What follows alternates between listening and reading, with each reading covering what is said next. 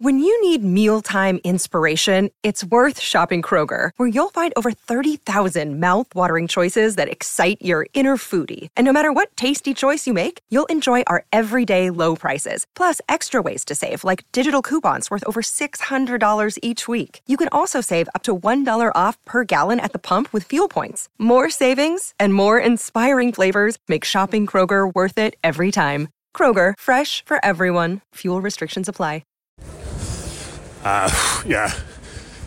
Where should even start with that? I've just left the ground. It's 4 0 to Brighton. Um, no way. Gonna hang around and watch that. Um, shambolic from Everton. Uh, who knows what the final score is going to be? Could easily end up 6 or 7 there. Um, team came to Goodison Park with a clear idea of what they are. Ollie spent a penny on that team. Moved the ball around fantastically well. Cut Everton open you credit to them first, and, you know, maybe not first and foremost, but credit to them. They were uh, they were fantastic tonight. Everton, DME, one of the worst performances you'll ever see at Goodison Park. Um, horrendous setup. Um, horrendous. The manager effectively changed the entire setup from the City game to get Dwight McNeil into the team. He was one of the most heartless Everton players I've ever seen in my life. Um, but he's not the only one tonight. He got he got booed off there just as coming out, but all of them were horrendous, absolutely horrendous. And listen, I'm not sure what the reaction is going to be like a full time and how many how many fans are going to be left in that in that stadium. But um, new low for Everton. Um, and there's obviously going to be a lot of focus on Frank Lampard. I don't know if he's, he's going to survive this, but uh, there's a lot of chance for sack the board there. And you know, it, it was staring Everton in the face tonight. A, a, team that's done everything right in recent years, up against a team that's done absolutely everything possible wrong, and they got absolutely smashed, absolutely smashed. And like I said, who knows what the score is going to be at full time there, but just one of them. Um, trains being off and all that, just took the opportunity to get off when I could, but horrendous, horrendous and yeah, I'm sure there's some strong words to follow. The Denbigh Castle uh, got Keith and and Matt and where where do everything go from here? An embarrassing performance, a new low for this football club. Disgraceful.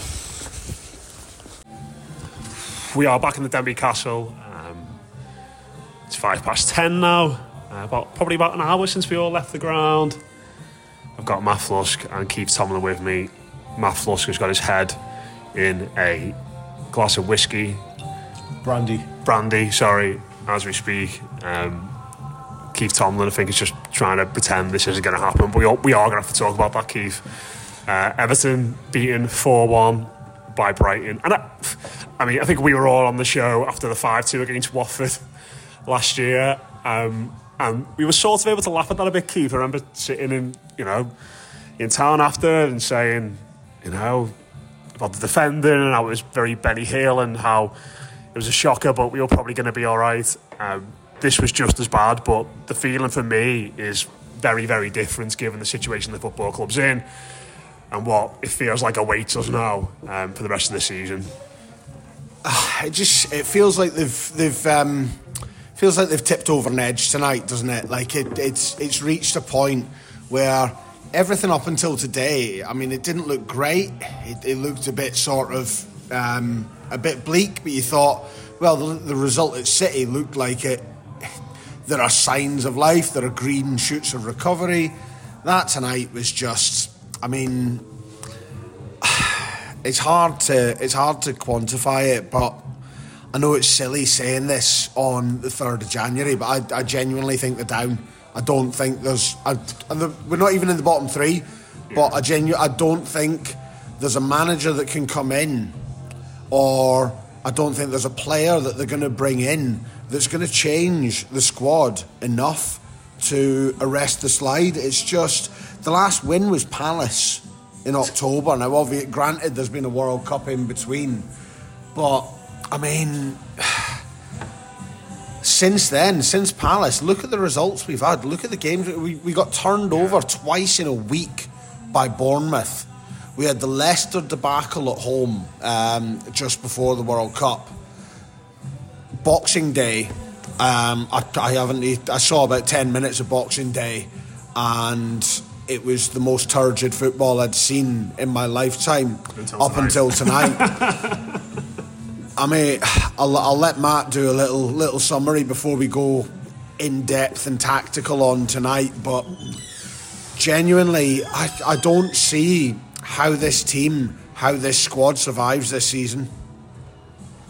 Matt. Yeah. Um, I I take a stance of being philosophical about losses, even misplaced passes, bad crosses, all that stuff. When I'm sat there on the ground, I'll sort of laugh it off, and I, I see football as a bit of a bit of a pantomime. Some people might think that's a bit silly, but it's my way of not letting it get to me. Um, tonight, it feels like we've lost the cup final in the sense that it feels like it's the last action of the season, and now we're like, okay, how do we go forward from here? What's going to happen? You know, are we going to get a new manager? All that stuff, because there's all this talk in relegation dogfights about, you know, 10, 12, 13 cup finals to come it feels like we had one cup final and we've lost it. And that's not to say that tonight was win and we're fine, lose and we're down, but the manner in which that game has happened tonight and the atmosphere in the ground, it was absolutely poisonous, completely justifiably. Um, I, I left on the stroke of 4 0 and I looked over my shoulder at the pitch as I was going off and almost uh, I don't even know what the right metaphor is. A ghost at the feast. That's one of your favourite ones, Keith. One one of the harbingers of doom for us was at four 0 I looked over my shoulder and I saw Abdoulaye Abdoulaye Doucouré stripped off, ready to come on. A man who spent the warm up before the Man City game sat on a ball. It just feels like everything running through this football club, from the playing staff to the coaching staff, the manager, the director of football, the board, and obviously the owner. It feels like everything running through right now is rotten, and short of some kind of dramatic turnaround, be it a, a new manager with four unprecedented signings, you know, throw financial fair play out the window as much as we can. Short of that, I just I can't see a way back. Yeah, one of the other things that I thought was quite sad was that a, a 4 0 as well. The um, someone had just thrown a, a blue flare onto the pitch. And like it was just like next to Jordan Pickford, and like that was sort of like the symbol of all things good about the end of last season. that for the penalty. yeah, Problem, problem with that is he probably bought that in August and it was just coming up to its expiry date, so he had to get rid of it. do You Well, know, you might have to use it again if you Yeah. probably will have to use it. But do, do you know what I mean? Like it was like you think back to the end of last season, there's, there's unity and there's drive, and, and listen, we had we had, we had an, an excellent player then who was driving us on in Richarlison who sort of helped lift this thing to probably to a level than that was probably more than actually worth being. But just seeing that that blue flare just just next to Jordan Pickford it was like.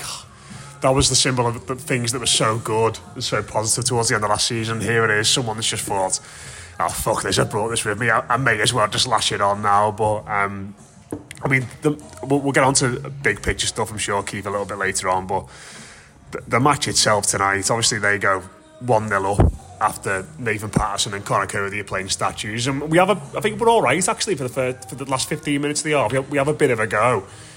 But I was just saying to you guys there, it, it was almost like they were sort of saying, right, go on, tie yourselves out now. Give us, you know, fly out the traps now, press as much as you want now, and we'll handle it and we'll get through it and, and we'll go again in the second half. And when we came out after the break, it was just, you know, that 15 minutes between us, us starting the game and then going 4 0 up after Idrissa Gueye plays probably the worst pass I've ever seen. You know, you said to me it was like Phil Neville against Wigan.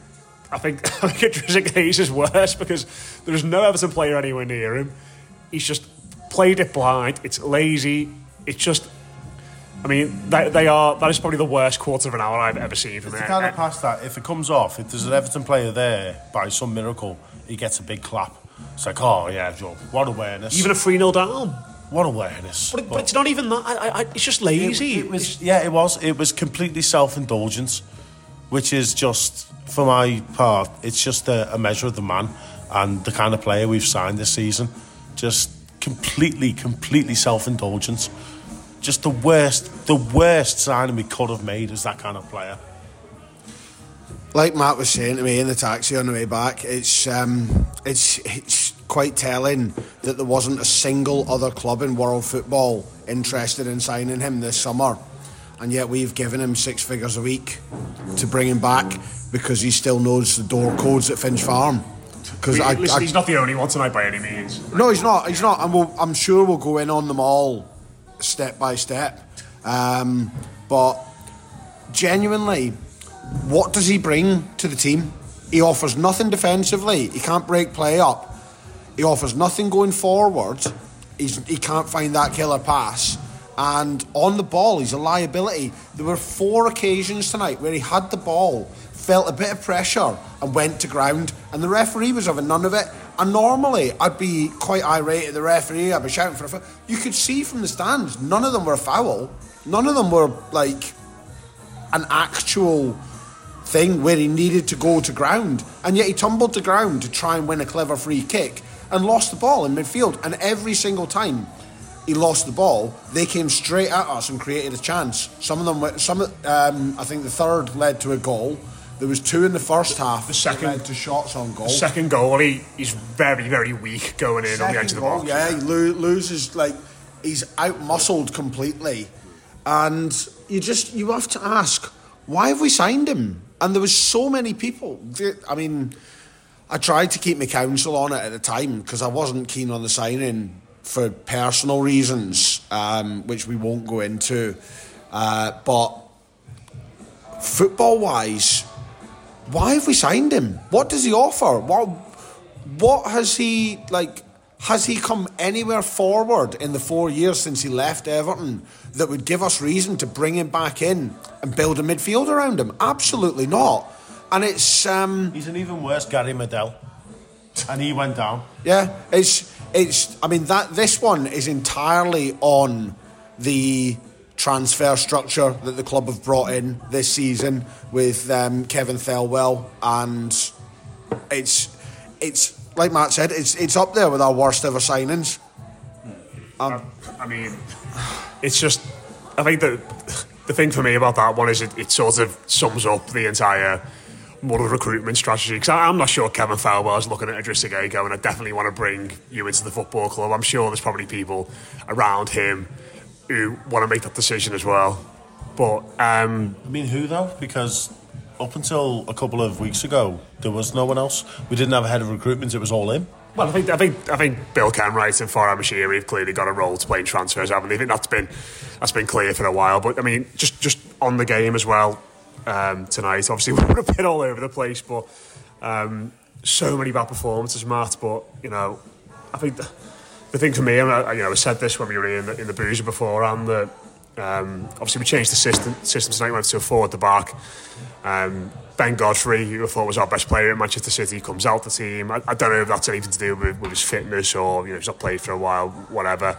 Um, but if he's all right, he's ready to play. He was obviously on the bench tonight. He was warming up quite early on, which would indicate that he was probably ready to come on if if needed. Um, the managers effectively changed the system to get Dwight McNeil into the team for me tonight, and that. I, I I don't want to go in too too hard. May- may- Maybe it is the time to go in hard, actually. Um, If not now, I've, I've, I've, I've never seen a player with less heart and less desperation to succeed play for Everton. You know, obviously a lot was made of that video of the referee sprinting past him when Neil plays through on goal against Wolves, um, which was remarkable in itself. But the amount of times that lad gives up on the ball, gives up running back, gives up running forward, um, was, you know, tonight it was it was shambolic. And you know, as, as we always say, and as Les Roberts always says, we are basic bitches as fans. We all forgive anybody who runs around, puts effort in, gives everything for the shirt. That lad clearly isn't quite there in, in that perspective, yeah. Um, but the whole setup was just completely wrong from the start. They get that early goal, and it, it just felt like he could have changed it then. He could have changed it after 10 minutes, and he, and he let it sort of linger. We had that little flurry, and then they picked us off. Yeah, um, I've got a quite a long-winded, multi-part response to this. First of all, is uh, Ben Godfrey. You're right; he was the best defender against City, but tonight Frank Lampard made a decision that he was going to play four at the back instead of five, and he's got his two favourite centre halves. Conor Coady was eligible again when he wasn't. Um, sorry, Wolves. Yeah, yeah, when we play four at the back. Uh, as for Dwight McNeil, I said at the time he was a bad signing. I say now he's a bad signing. His numbers didn't add up last season. I, I mean, I didn't even have anything to say when he signed about his his speed or anything like that, his work rate, because I hadn't watched enough Burnley games to make that decision. I'm not one of these people who pretends I watch every single Premier League game of every single team. Can you just say as well quickly? This idea that he's got great work rate is an absolute myth. No, no, it's, it's an absolute myth. The, the lad doesn't run anywhere near us. He, he cannot be bothered tracking back at all. I agree. I wasn't alluding to any kind of, you know, assumption about his work rate. I didn't know there was such an assumption about his work rate. All I know is what I've actually seen while he's been to play with us, and especially in the first half today, I saw him on one wing and I saw Demarai Gray on the other, and it it wasn't even like they were playing different positions, different styles. It's like they weren't even playing the same sport. It honestly, like Demarai Gray, for all his faults, I mean, my favourite line about Demarai Gray is one of recycled from Andros Townsend, which is he's a one trick pony, but it's a fucking good trick, which is cut inside, fucking booming into the top corner. Dwight McNeil hasn't even got that. But Demarai Gray, the first half especially, he was chasing down lost cause. He was hands down our best player in the first half. And you just compared him to Dwight McNeil. He was giving up on everything. Every time he saw the ball, it'd take him about four seconds to react, and then it was gone before he even broke into a, I won't even call it a sprint. It's more of a canter. It's more of a trot. Like, I just, it's, I just, I don't want to go in too hot. I will. Well, yeah, I was going to say, I don't want to go in too hard on him because I don't like to go in too hard on Everton players who are still at the club. But at, at this point, I don't really see the point in holding back on it. I, I can't understand why a player like that is at this club at all. He's, he's the wrong fit stylistically, he's the wrong fit personality, he's the wrong fit on the numbers, on the stats. There's nothing about him that would ever, ever in a million years convince you to sign him as an Everton player. So why the hell have we dumped 20 million pounds on him? It's just, it's completely nonsensical.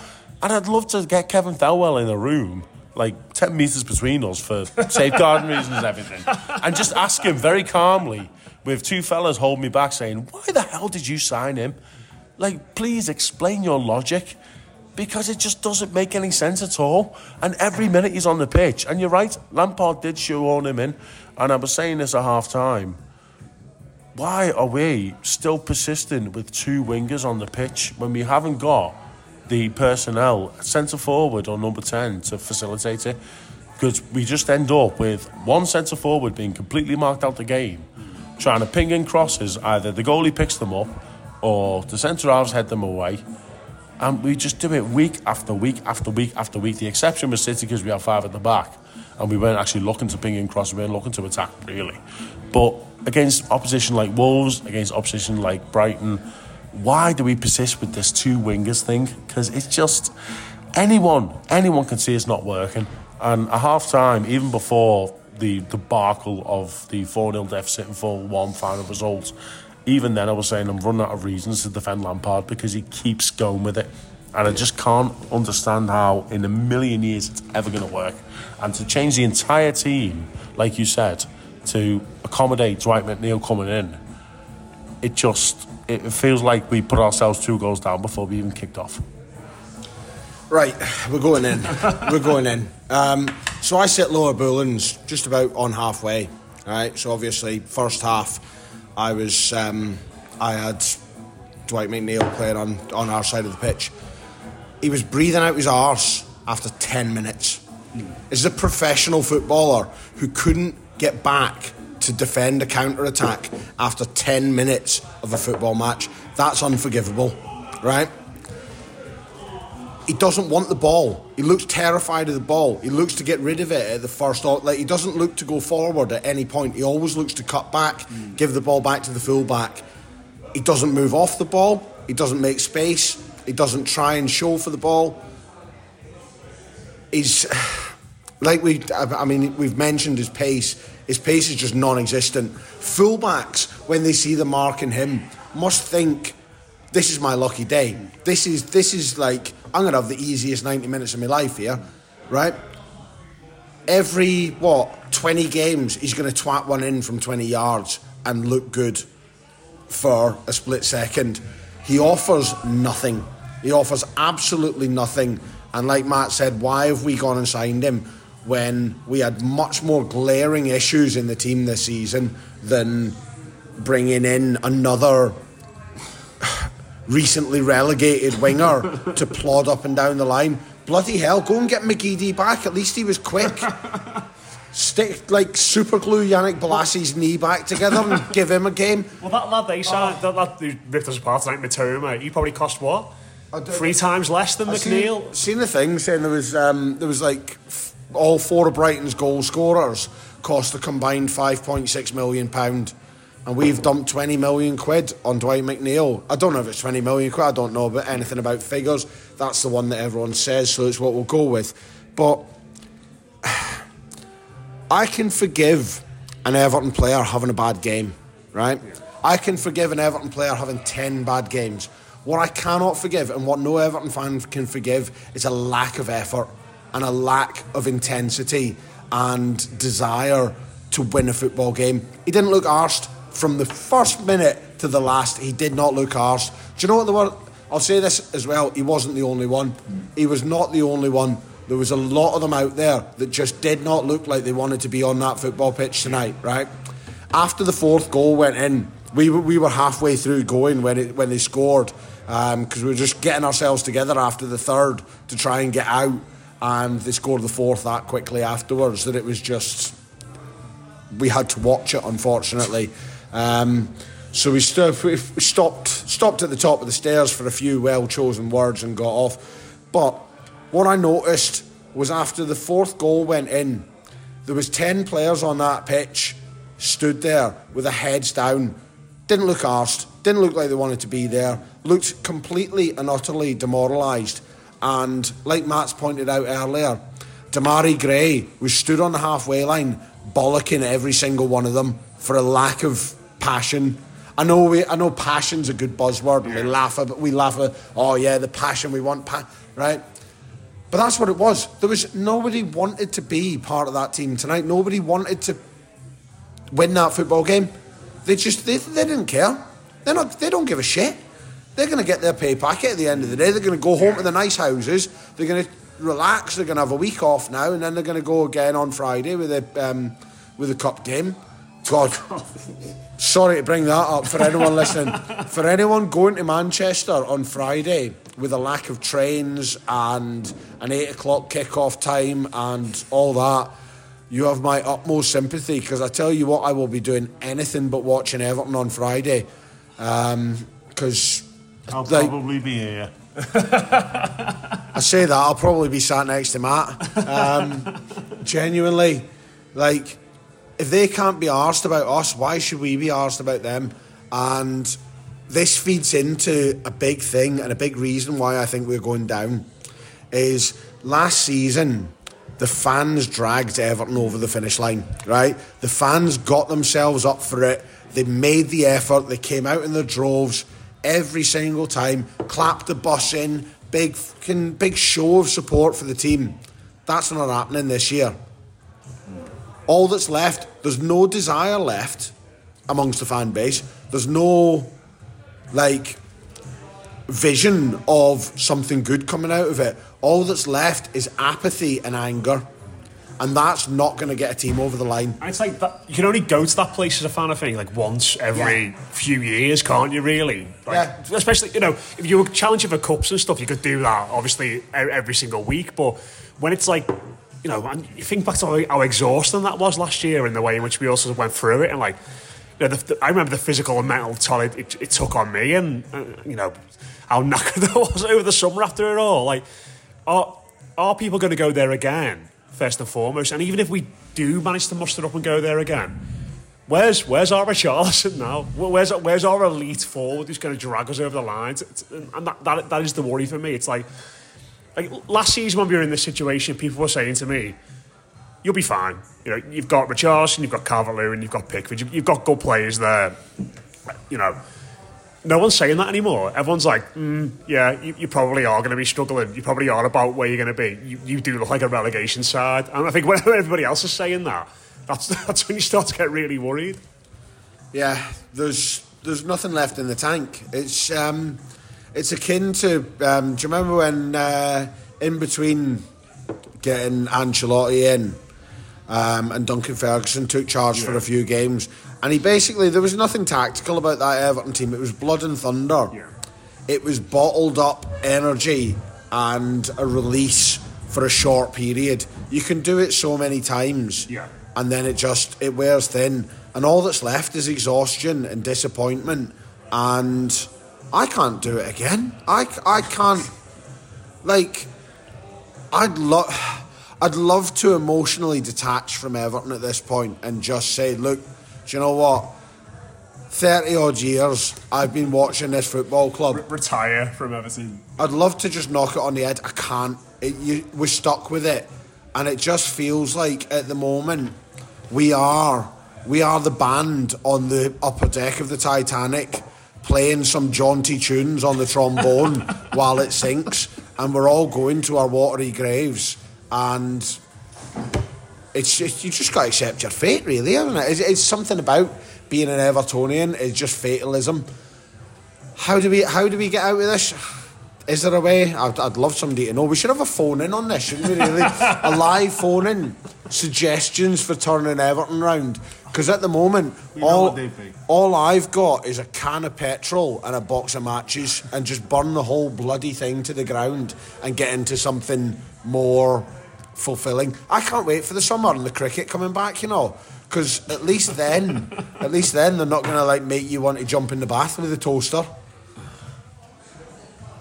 I mean, have you watched the England cricket team recently? Oh, they're amazing. no, no, I mean, sorry, sorry. When I say recently, I mean in the last ten years.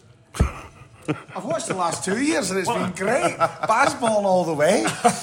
I mean, what what does happen now, Matt? Who, who's, who, who's going to be our Ben Stokes? Who's going to be our Brendon McCullum? To, to, to, I mean, if you don't like cricket, I'm sorry for those references, and you probably won't get them. But how are we getting out of this now? Because the manager doesn't survive this, does he? You know, you, you, you can't.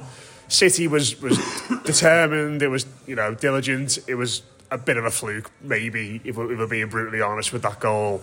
Um, but that that tonight, the way which the team played, the way the fans reacted the way in which this Everton board operates, Frank Lampard surely doesn't survive that.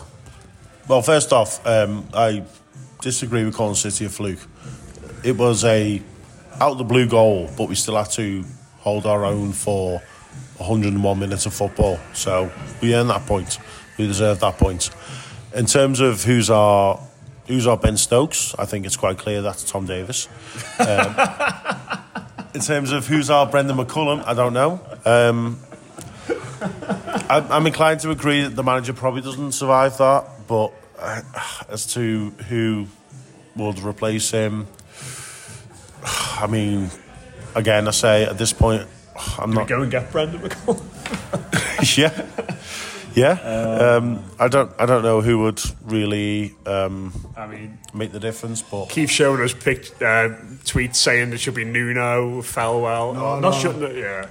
Somebody's tweeted there if he goes with the Thelwell connection, it'll be Nuno within 24 hours. And genuinely, I cannot have that horrible deviant Isn't with he, his fried egg stained beard. He's got a job somewhere, hasn't he, already? He's working club. somewhere right now, I'm sure. I don't know where, but I mean, going back to the. I mean, what's happening now, Matt?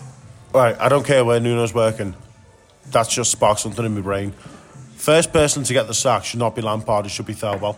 If you've got a director of football structure and it's this bad, and we can pinpoint two players tonight who were the absolute worst of the worst, and they are this season signings, Kevin Thelwell needs to be the first person to leave. Can we just get rid of all of them? Yeah, Like, can we just get rid of this director of football experiment? Every single one of them. from Again, that's what England down. cricket did. Everybody What? went. What I'll say I'm is sick of this director of football experiment. It's such a weird modern thing. Everyone just accepted it like this normal But thing. we don't do it properly. We, we have a director of football, and they are always a bastardised version of the director of football. No, no, I disagree. I disagree. I, Marcel Brands was a quintessential professional director of football. It's the only thing he's ever been other than a player. But he wasn't allowed to. But he wasn't allowed to do his job. He wasn't allowed. How to do we do know? Anything. Because Moshiri signed players based on agents who he, he was friends with, and he brought in managers who he wanted, and he also got rid of Marco Silva, despite the director of football wanting to keep him. Okay. Two things on that. One, we don't know that's a fact. Two, if it is Well, a fact, wait, is, hang on. One, we don't know that's a fact because football journalism and reporting is all very speculative and stuff. Two, if it is a fact, take it as given, then he should have resigned two years before he actually got sacked. Because if he's not been allowed to do his job, why the hell is he cashing a check every month? I would feel completely degraded in that job. I would go. I would go to somewhere like PSV. But that's not on him. Everton, have given him, Ever- Everton gave him a new contract. And Either, then sacked him four either he was later. shite or he was ineffective and had no say. Either way, he was useless. So what the hell is the point in actually having the role there? I just, I just, I can't get on board with it at all. I just can't. Like, I, maybe I'm just a dinosaur, you know, in my advanced 31 years. I just remember the heady days of David Moyes where you had a coach, you had a manager, and he went, that's the player I want, that's the style I want, go and get them. But all of this structure above them now with recruitment SARS and Well, Bright, Bright, look at look at like Brighton, that. who come here tonight and who are absolutely flying, and, and teams like Brentford. You know, th- th- that, that, that, that, that's that's you know. We've said this before off the back of the a bad defeat, and like we've said this before about the likes of Leicester and stuff like that, and they come and go. And, but But Leicester, just- have, Leicester have won two major trophies in the last five years. Oh, I know, but yeah, one of them major trophies with the guy we appointed as director of football. We appointed and he was as the fucking janitor. He stood there in the middle of Milan with a Lionel Hutz briefcase, pretending he was going to sign players. But we, we appointed him. He was never a director of football before he came to Everton. And we, He was a scout. He was a He scout. was a scout. That's the thing. I just think the We whole thing's a smokescreen for agents, backhanders. I really do. It's just, it really boils me head, and it just seems to cause more problems than it solves. It really does.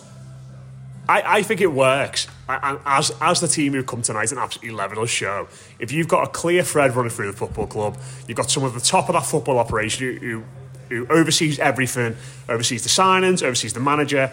I mean, look, look at look at them. They, they lost they lost Graham Potter midway through the season to to Chelsea, and they brought in somebody there who fits their model that has been so clearly defined over so many years with players who fit that system because the identity from the top runs all the way down through the football club. We we've never had that, and it might be to do with the fact that. Um, the director of footballs you've appointed aren't good enough. It might be to do with the fact that the owners are interfering. But either way, that goes back to the top. If you appoint people who are not good enough for the job, that's on the people at the top. If you interfere with people who are quite good at the job, that's on you as well. It, it, it all comes back to the very top of the football club. Can I make a very inflammatory Everton point here? Go on.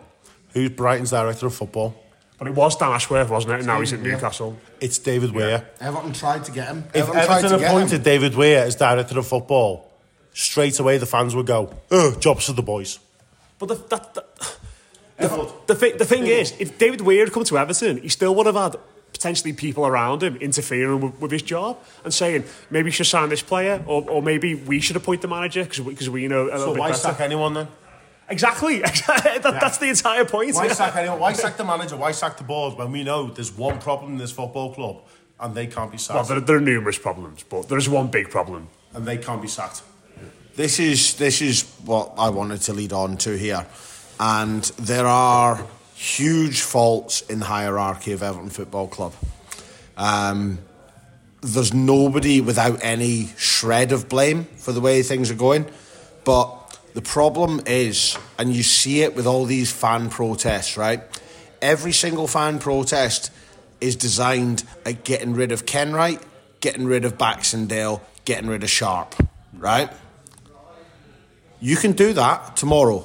I will not defend any of them in their jobs. Possibly Baxendale because she's her side is more sort of the overall running as a business rather than the football operations and you look at things like the stadium and the, the, the sponsorship deals we're doing are the biggest in the club's history, etc. Nothing changes at Everton Football Club until Farhad Moshiri's gone. Absolutely nothing changes until that man sells up and leaves because he will not he will not keep his hands off. He gets constantly involved in decisions. You saw that with the Benitez appointment. That was a Yeah. that was a Moshiri decision. You saw it when um, Koeman came in. Koeman was a Moshiri decision. He picks the wrong managers at the wrong times. Anwar El Ghazi. Anwar El Ghazi was a Moshiri signing to help his agent mate out, right? He played, what, 20 minutes for the club, if that, right? How much money did we give him over that six month loan? I know it's not much in the grand scheme of things, but you, you got to assume he was on at least 50 grand a week that mm. we've paid him Yeah. for six months, yeah? That's like, what, 200 grand a month? Over a million pound we gave the man to play 20 minutes of football, yeah? right? Nothing changes at Everton Football Club until that man's until Farhad Moshiri sells up and goes, right? All the protests, and I will support anyone's right to protest in any manner they choose, be it banners, be it sit-ins, be it staging a protest outside the ground and chanting sack the board, whatever. All power to you, right? I will not stop you trying to do that to try and make your club better you've got the drive and the passion to do that and try and make Everton better, good on you. I haven't got it in me. You do. Well done, right? Not one of these protests has called for Moshiri to sell up.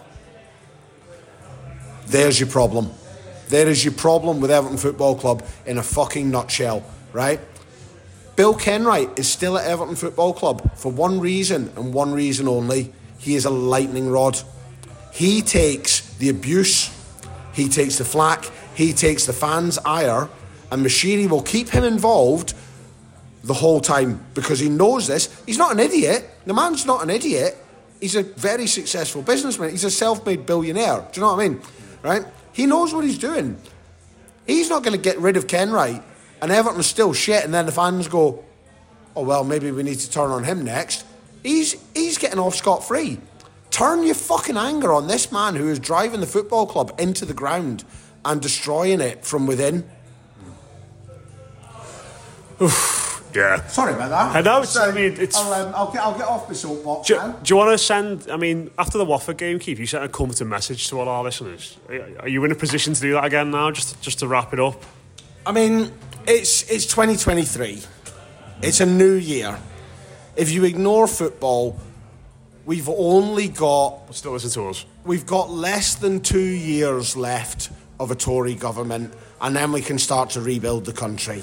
Right? There are good times on the horizon. They might seem very far away, but for now, you've just got to keep the faith. As I said after Watford, take solace in your loved ones. Enjoy good times with good people. Try not to let Everton drive you off a cliff. I know it's hard. I know it's difficult because we all love them and they're all they're a huge part of all of our lives. But just yeah, just try and be happy. Have a nice time. Go out and touch some grass. Talk to a pretty girl or boy. Just try and enjoy your life. Don't let Everton ruin your life. Don't let Everton make you miserable. It's hard to say, like, after we've spent, what, nearly an hour here, 40 minutes, ranting about the shower of bastards. But there are better things. As um, as Sick Boy said in Trainspotting, there are better things in life than the needle rents. There are better things in life than Everton. Try and focus on them for a week or two, and try not to get too upset about Friday when United put about seven past us. Um, after Watford, I ended up out in town, and I got home at half past nine the next morning. So I'm praying to God that doesn't happen tonight. But Matt's given me the thumbs up. He's had a couple of brandies, and there's no trains to take me home, so I'm on a taxi anyway. So this could be messy. Can I just confirm it was Matt Flusk that gave you thumbs up? Uh, I will not be staying out at 9 a.m. in the morning, certainly. Uh, but we'll leave it there. Um, bad one. Really, really bad one for the Blues tonight. Um, as much as Keith said, go out, touch some grass, enjoy yourself, have a breath of fresh air. Uh, do listen to us over the next few days if you want some more Everton misery because we've got the weekly coming, we've got subs weekly coming, we've even got United preview coming as well. Um, I know, I know, but uh, yeah, cheers for sticking with us all the way through that. Uh, up the toffees. Speak to you soon. Sports Social Podcast Network.